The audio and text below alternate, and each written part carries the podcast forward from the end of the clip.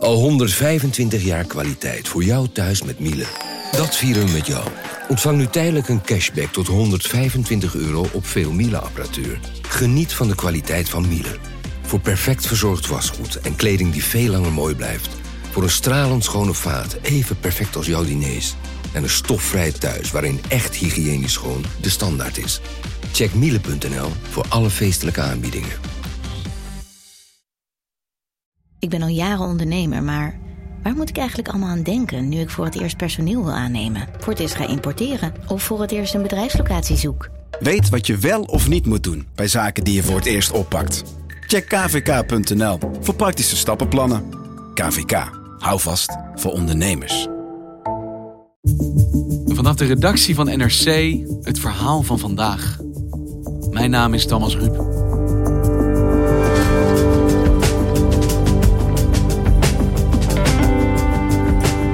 Deuren die tijdens het rijden openvliegen, remmen die weigeren, krakende vering, gerammel en een batterij met kuren. Taxichauffeurs op Schiphol die ooit zo trots waren op hun glanzende Tesla's, zijn dat niet langer. Inmiddels hebben vier van hen een rechtszaak aangespannen. Maak eens een kans tegen deze autogigant.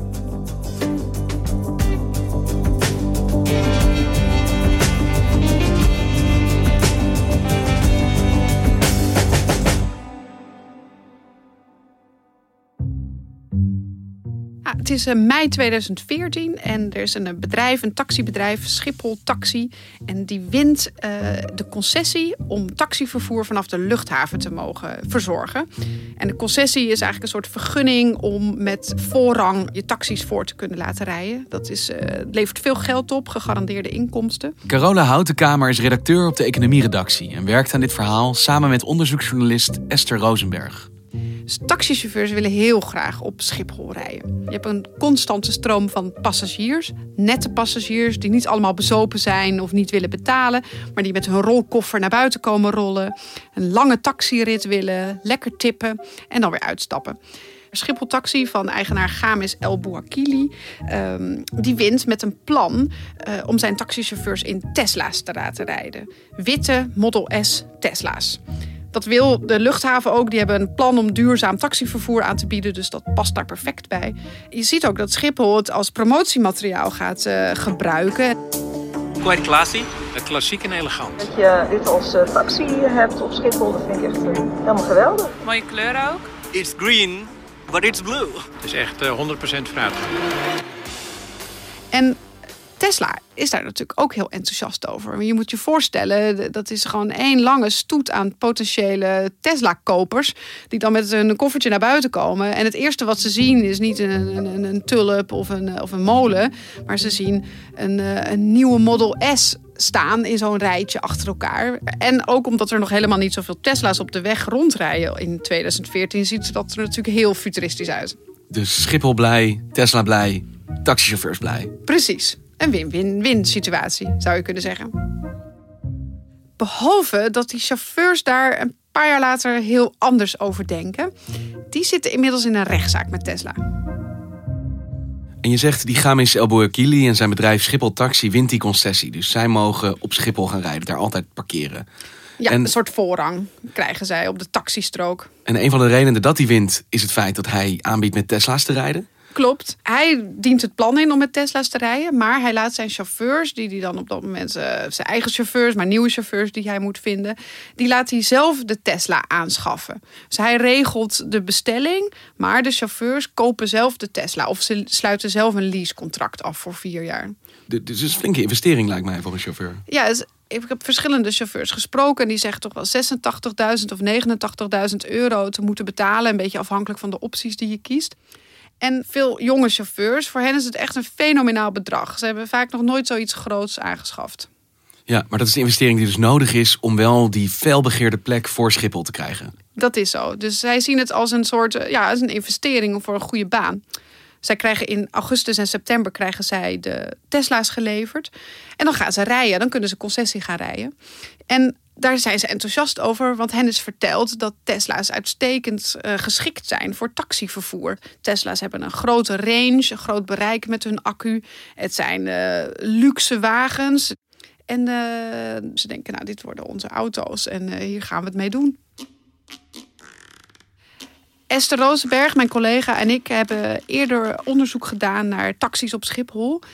Wij kregen te horen dat taxichauffeurs die voor Schiphol taxi wilden rijden, dat die een bedrag van 5000 euro contant moesten betalen, cash aan een van de voormannen van, uh, van het bedrijf van Games El Bouakili.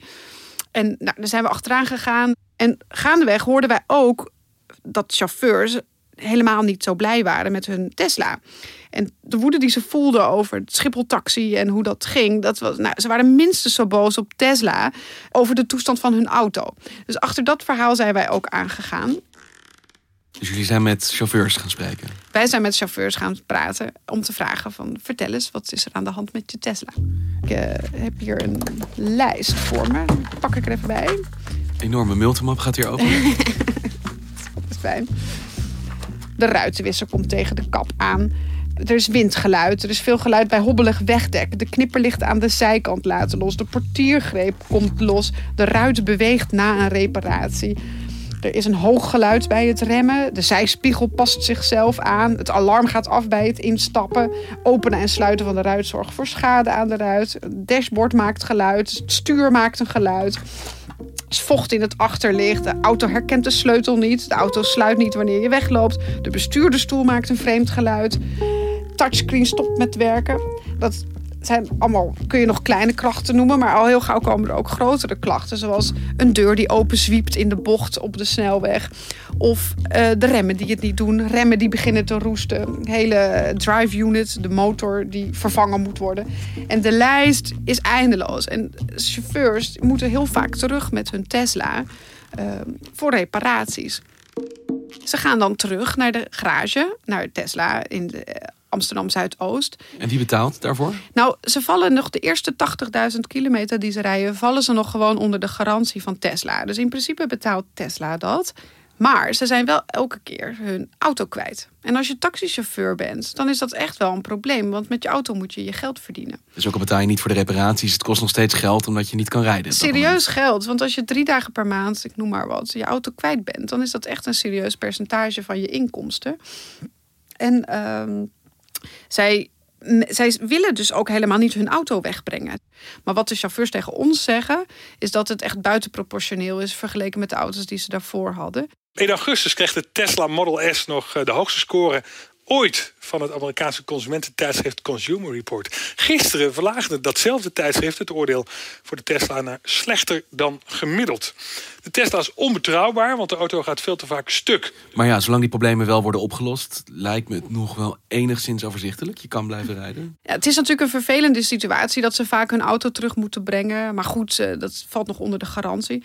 Maar wat de chauffeurs die wij spraken uh, zagen aankomen, is dat. Uh, ze heel snel de 80.000 kilometer zouden gaan halen. Dat was echt een kwestie van maanden. Dat zouden ze eigenlijk binnen een jaar al halen. En dat betekent dat op dat moment de service vervalt. En daar zijn ze heel bang voor. Want ze denken, ja, als ik zoveel klachten heb en ik moet er zelf voor gaan betalen, dan wordt dat echt heel erg onbetaalbaar. Dus ze stappen naar Tesla. En hoe reageert Tesla op die grieven? Nou, er is wel enig begrip voor de situatie. Dat is wat ik ook in de stukken teruglees.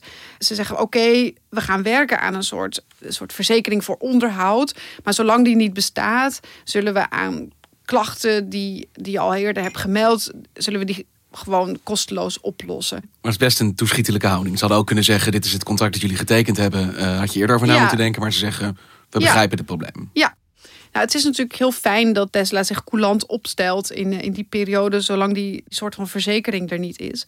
in 2017 komt die verzekering er dan. En dan hebben ze, dat heeft Tesla opgetuigd samen met de verzekeraar. En dan zeggen ze tegen de chauffeurs: Nou, teken jezelf hier maar op in. En dan vervalt onze coulance regeling. Maar wat blijkt dan? Dat is een, eigenlijk een totale wassen neus voor de chauffeurs die wij spraken. Want je kunt je alleen maar intekenen op die regeling als je niet meer dan 210.000 kilometer hebt gereden. En tegen die tijd, ergens in 2017, hebben alle chauffeurs die we spraken, zitten daar al overheen. Dus die zijn op dat moment natuurlijk echt heel woedend. Ze zeggen van ja, jullie bieden ons iets aan, een dode mus. Want wij vallen nu uit de coulance-regeling. Wij moeten gaan betalen voor ons eh, onderhoud. Maar uh, jullie bieden ons iets aan wat helemaal niet voor ons geldt. En tegelijkertijd speelt er nog iets anders. Kijk, een elektrische auto heeft een bepaald bereik. Dat is heel belangrijk voor taxichauffeurs. Een groot bereik betekent dat je niet zo vaak hoeft te laden. Maar wat ze dan in 2016 ineens zien, is dat er een, uh, een software-update aan hun auto wordt uitgevoerd. En zij zien opeens, hè, mijn bereik is afgenomen. Wat is dit voor software-update? Waarom? Want hoe kan dat dan? Ja, Tesla zegt we hebben wel een software-update gedaan, maar die was gewoon nodig uh, voor goed functioneren van je auto. Sorry. Tesla zegt het kon niet door de software-update en de chauffeurs zeggen ja, opeens kan ik minder ver rijden. Die moeten veel vaker terug naar de laadpaal om te laden. En nou, als ze een verre rit hebben, je kunt ook niet zo makkelijk aan je klant vragen van hey, ja, blijf even zitten op de achterbank terwijl ik hier een half uur mijn auto ga staan laden. Tijd is geld, maar voor een taxichauffeur natuurlijk per definitie. Helemaal, ja. Nou, en daar komt nog iets bovenop. Uh, ze moeten natuurlijk uh, wat vaker laden. En dat kon altijd bij het kantoor van Tesla vlakbij de arena. Daar stonden een aantal superchargers waar de chauffeurs gratis toegang toe hadden. Dat was hen beloofd toen ze de auto kosten. Altijd gratis toegang tot het supercharger-netwerk. Maar daar wordt het te druk en het wordt een soort taxi-hangout daar met allemaal ladende chauffeurs. En dan moeten de klanten daar tussendoor lopen. Dus uh, Tesla wil dat niet meer en die sluit die locatie af. Um, en die zegt van nou, je mag hier eigenlijk niet meer laden. Maar de baas van Schiphol Taxi die uh, heeft een oplossing bedacht. Er is een andere laadplek uh, geopend. En uh, daar kunnen de taxichauffeurs nu heen om te laden. Nou, die denken: oké, dan gaan we daar onze auto maar gratis opladen. Klinkt als een oplossing. Ja, en dat is de eerste zes maanden is dat ook een oplossing. Want zij laden daar, ze krijgen daar niks over te horen. Maar dan na zes maanden valt er opeens een factuur op de mat. En uh, dan moeten ze opeens met terugwerkende kracht zes maanden laden betalen aan Schiphol Taxi dan zijn ze best wel pissig. Want denken van, oh zo, we hadden toch gratis toegang tot dat supercharger-netwerk. Waarom krijgen we nu een factuur van Schiphol Taxi? Geeft Tesla misschien die laadgegevens door aan Schiphol Taxi? En, mag dat wel? En wat is daarop het antwoord? Ja, dat is het. Uh, dat hebben we ook gevraagd aan Tesla. Dat klopt. Tesla doet dat. En Tesla vindt ook dat dat mag. Dat hoort bij een soort contract wat die twee partijen samen hadden. Maar de chauffeurs die denken, ja, maar wij zijn de eigenaar van die Tesla. Wij hebben een leasecontract. Waarom delen die partijen gegevens met elkaar? Dus die chauffeurs die zeggen, wij verliezen onze mogelijkheid om gratis bij Tesla te laden. En dat niet alleen. Tesla geeft onze gegevens ook nog eens door aan de baas. Om een soort facturen te krijgen waar we niet op gerekend hebben. De problemen stapelen zich dus op voor die chauffeurs. Het onderhoud en de toestand van de auto's. Het, wat zij noemen het afknijpen van de batterij. En het delen van de gegevens met Schiphol Taxi. En dan zeggen ze, nou is het klaar, nou nemen we een advocaat in de hand. Nu gaan we een rechtszaak beginnen tegen Tesla. Ze gaan procederen. Dat klopt. Ze nemen een advocaat in de arm. En uh, dat is uh, Khalid uh, Kassem van Kassem en de Vries advocaten. En die begint met hen een zaak, met een aantal van hen, met vier chauffeurs. En ze zet alles op een rijtje en ze dagvaarden in 2018 Tesla nou, dat zijn vier uh, chauffeurs. Um, die werken of met z'n twee of z'n drieën of alleen. Ik kan de namen even voorlezen uit de dagvaarding. Dat is uh, Ayman Tax, Taxi Tetuan, Tourtax en de Gebroeders Noord. Die spannen samen met z'n vieren uh, deze rechtszaak aan. En hoe uniek is dat? Uh, dat er zo'n rechtszaak wordt aangespannen tegen Tesla? Um, er is een ander kort geding geweest al eerder.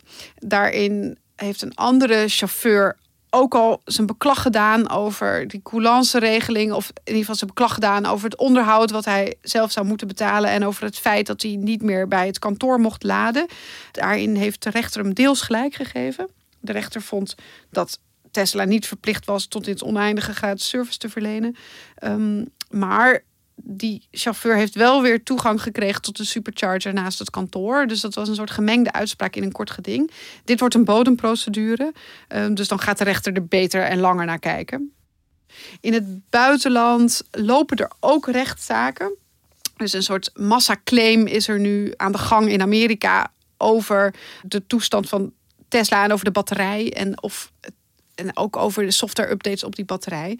One, one thing was that it decreased the number of miles you could drive on a single charge. Wow. So suddenly people lost about 30 miles, which, yeah, well, there is a lawsuit. Um, it's in federal court in California and the lead plaintiff is a California man. Dus er is al meer aan de gang, maar dit is wel in zekere zin een unieke zaak, omdat dit komt uit de eigenlijk de eerste generatie intensieve Tesla-gebruikers. Die nu echt klachten hebben over hun auto.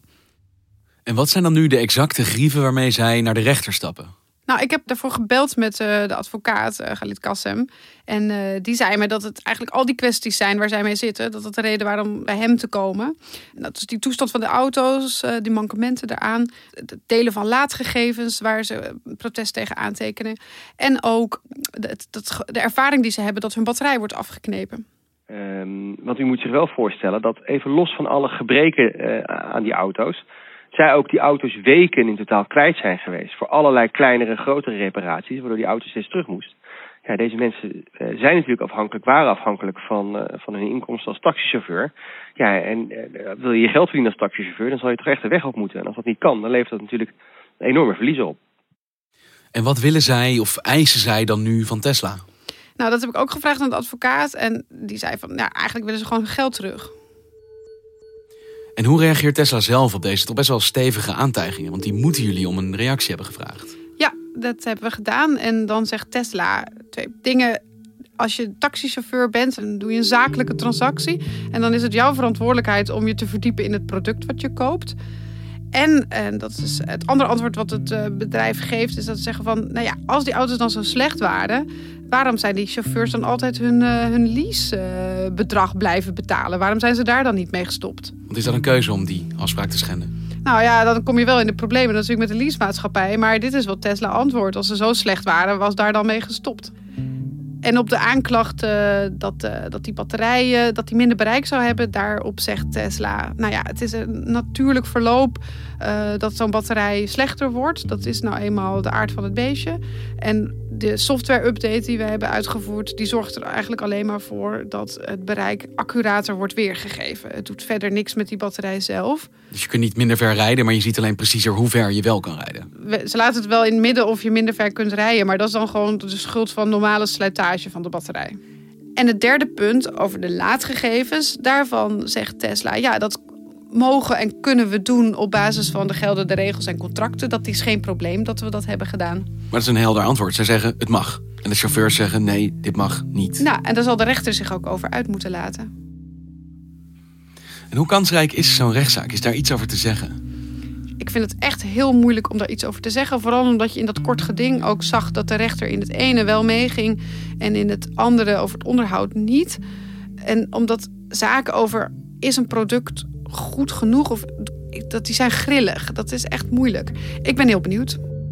Hey, en ik kan me indenken dat er vanuit Tesla toch wel enigszins nerveus naar deze zaak gekeken wordt. Want het leek aanvankelijk een hele goede deal, denk ik. In één keer 100 of meer Tesla's verkopen die dan voor Schiphol gaan staan als visitekaartje van het bedrijf.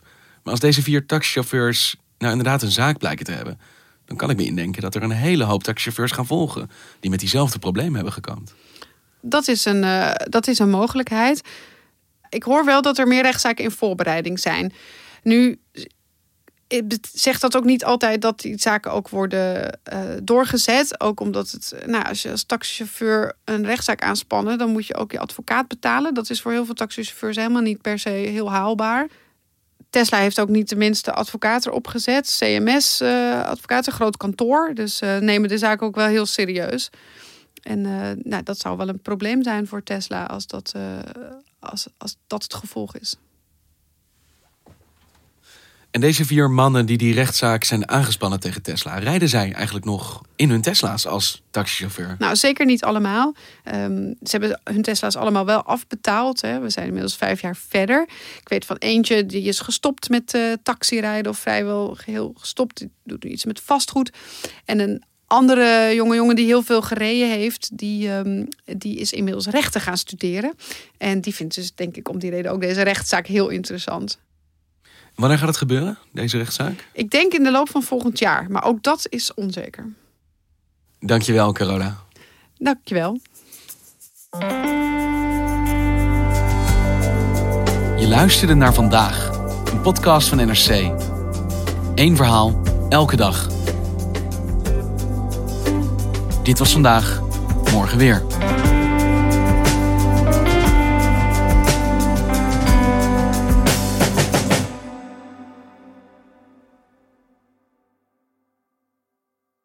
Technologie lijkt tegenwoordig het antwoord op iedere uitdaging. Bij PwC zien we dit anders.